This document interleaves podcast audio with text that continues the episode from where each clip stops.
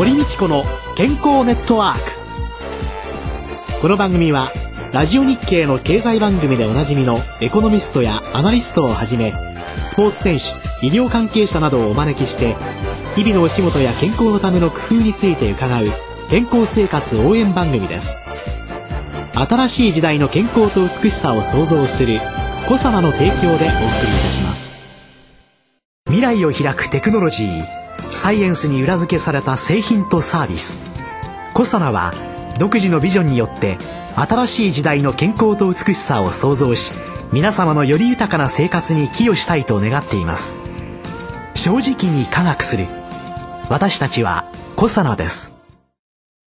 こんにちは。堀道子です。宇野和夫です。今週のゲストはハンドボール日本代表監督坂巻清春さんです。よろしくお願いします、はい、よろしくお願いしますえー、坂巻監督1960年5月7日生まれの47歳です、えー、枠永製薬に入社した後94年にプレーヤー引退し爆永製薬の監督96年から2000年まで代表コーチなどを歴任なさいまして例の中東の笛などでマスコミ注目の中2007年12月日本代表監督に就任なさいました。ロンドンオリンピックを前に任せたぞと言われております日本ハンドボール界切り札の監督でいらっしゃいます。なんだかね私すごい怖い方をイメージしてきちゃったんですよ、はい。ところがなんかハンドボールをなさったきっかけとか、うん、それから高校に進学されて、はい、ハンドボールを続けられた経緯とか先週の放送皆様リピートして聞いてくださいませ、うん。はい、そして高校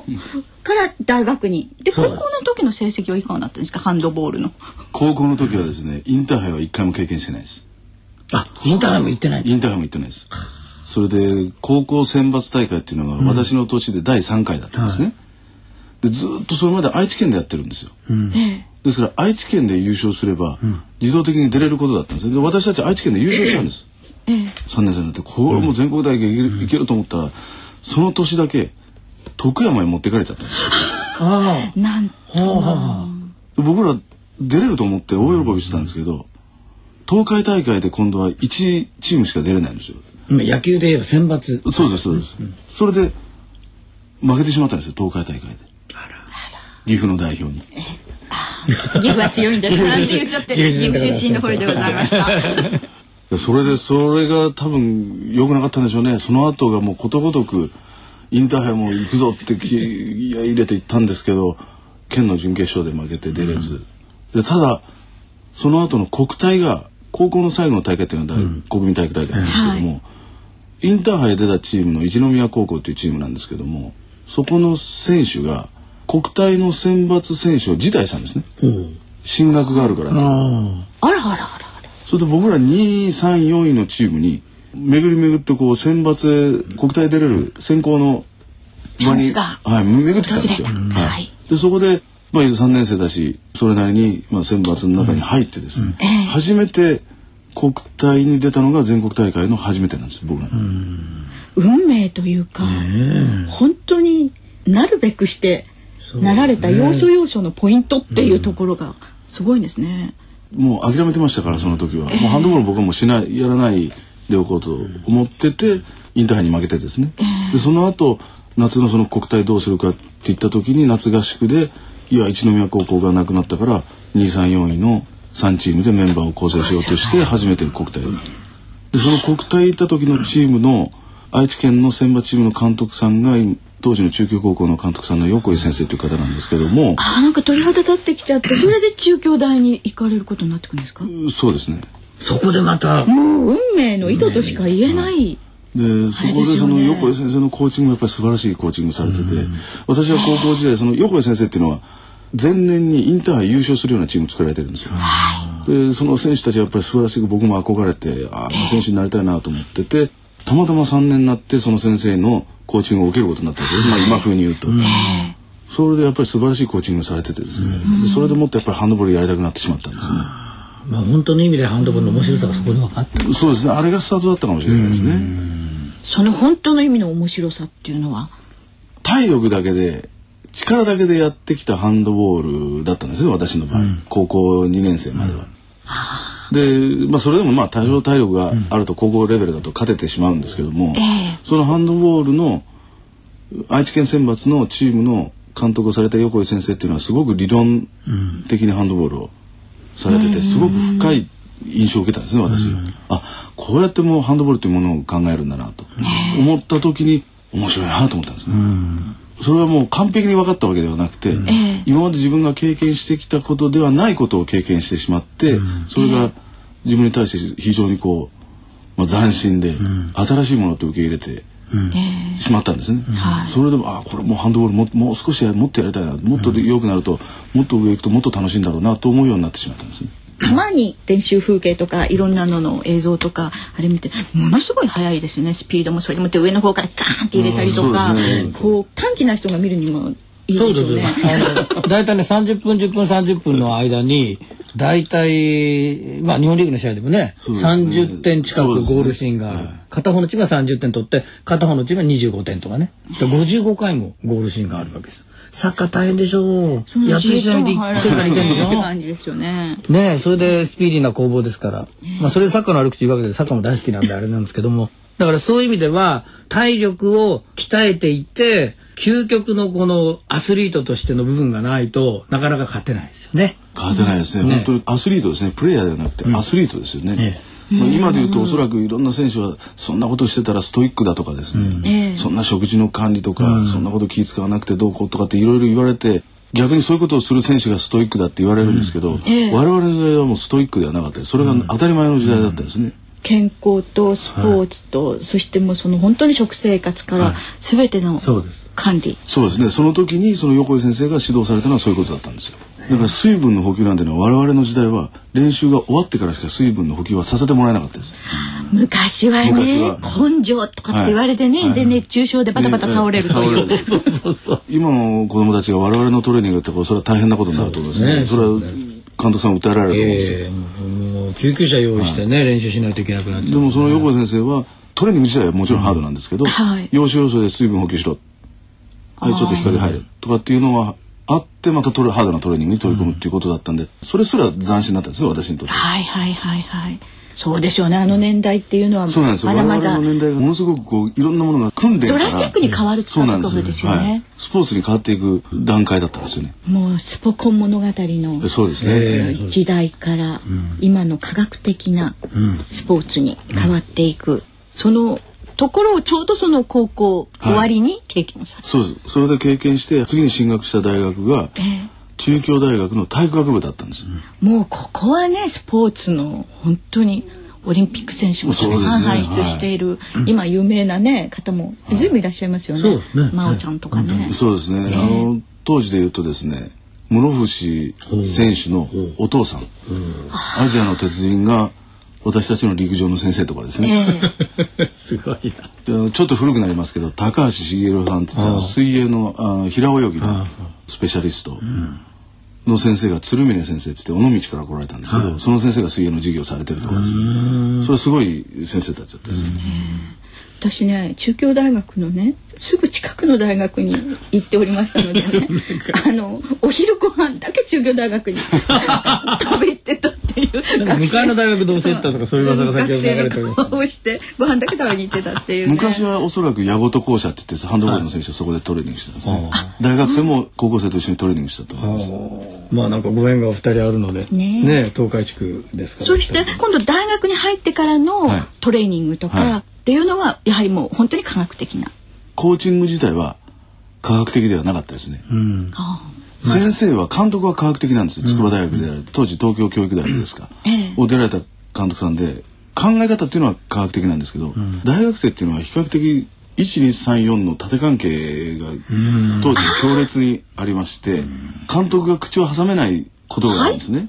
監督が口挟めないくらいなんですか？挟めないことなんがあるんですよ。っていうのはその監督さんは当時宗教大学に来られてそんなに日が経ってなかったんですよ。あらあらあら。それでやっぱりこう子さんの4年生ぐらいになるとですね、うん、監督の意見よりも我々が今までやってきたっていうのは強い4年生がいるわけですよね。でそれがこうチームをこう牛耳る。中学の時にあの重しがなくなったから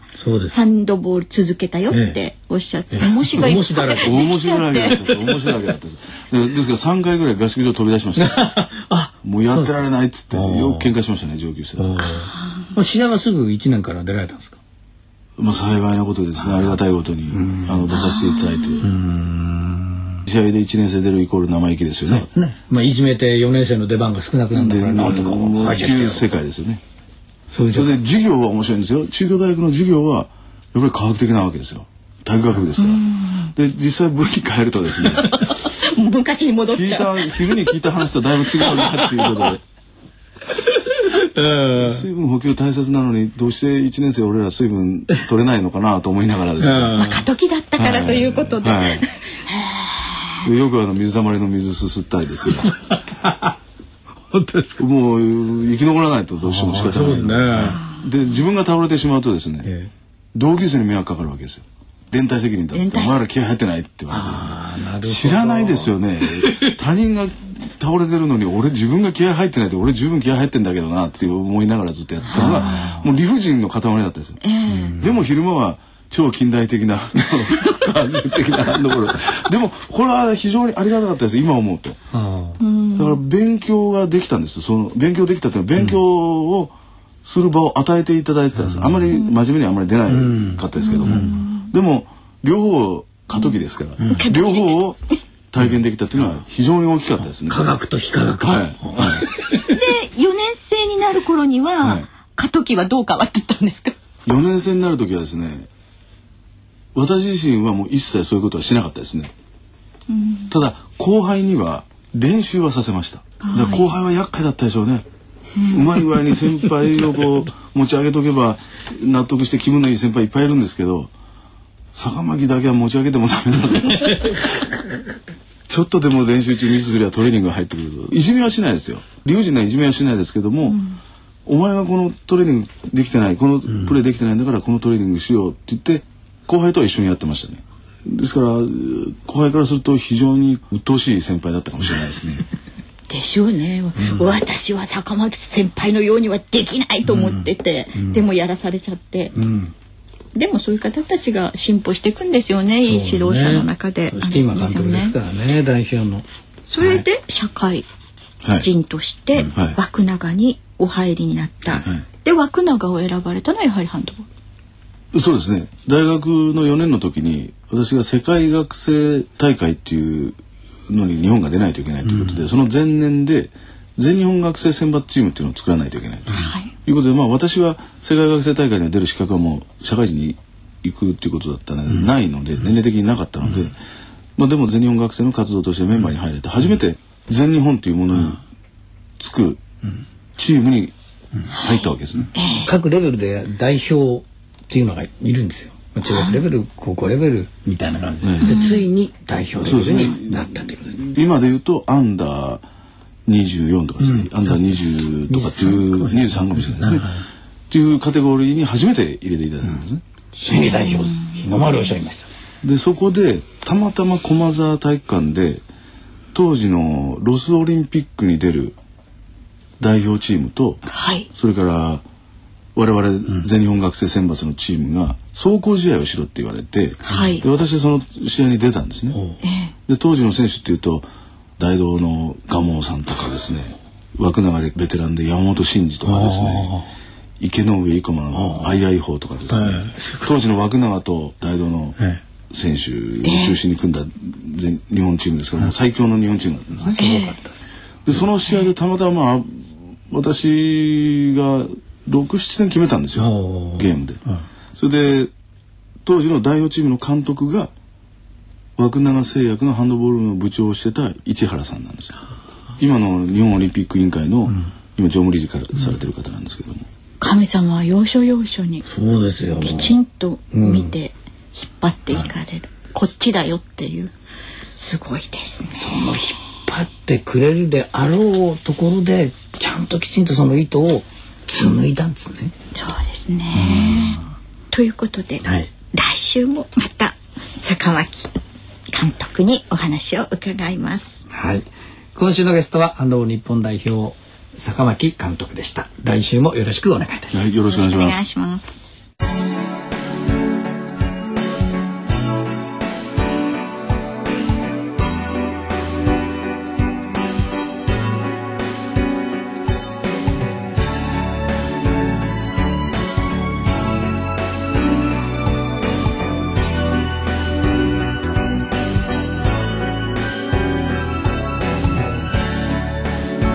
しますですね。とにかくこの水飲むなって言われてて本当ですよね。昔はねあの汗が出るだけだとかねなんて言われて結構熱中症で運ばれたりした人たちがいましたよね、はい、外気温がですね本当に35度以上になりますとね私たちの体ってねこの汗の放散だけでね自分の体温をコントロールしていくんですよ。ですから汗が出ないっていうことはねもうどんどん体温上がっていってしまいますのでね、うん、そしてこれはあの死に至るようなことになりますのでね、うん、水分補給っていうのは絶対に大切なこと、うん、ただですねあの汗ってしょっぱいじゃないですか、出てくるのはナトリウムとかカリウムなんかも出てくるんですけどね、そのスポーツ根性じゃないけれどもなぜ昔水を飲むなって言われたかっていうとね、汗が出る。そうするとナトリウムもカリウムも出てっちゃうんですね、うん、そこに今度水道の蛇口からガーって水だけ飲んじゃうと血液中のナトリウムとかカリウムが薄まっちゃうわけですよね。だから手先がしびれちゃったりして調子悪くなっちゃうんですよ。だから体の中に筋肉がたくさんあって水が蓄えられてる人たちっていうのは脱水症状にもそれに近いものはなったとしても水飲まないで割とクリアできてていくところがあっだから飲まないでだったんだけど今はもう分かってるわけですから、うん、ナトリウムやカリウムたくさん取っていただいて電解質補給の方が大切なんだっていうことをね知っていただければと思うんですけどね。まだまだ暑いですからね。気をつけてそういう意味でこう熱中症対策などなさそうですよ。ですからあの半分ぐらいに薄めたトマトジュースとかですね。あるいは本当にねあのおかゆさんでもいいんですよね。梅干し入りのね、ナトリウムカリウムスポーツドリンクというようなものだけじゃなくてね、トマトジュースなんかもいいんじゃないかと思いますね。はい。来週は坂上監督をゲストにお迎えしてお送りします。お相手は？堀道子と。室和夫でした。それではごきげんよう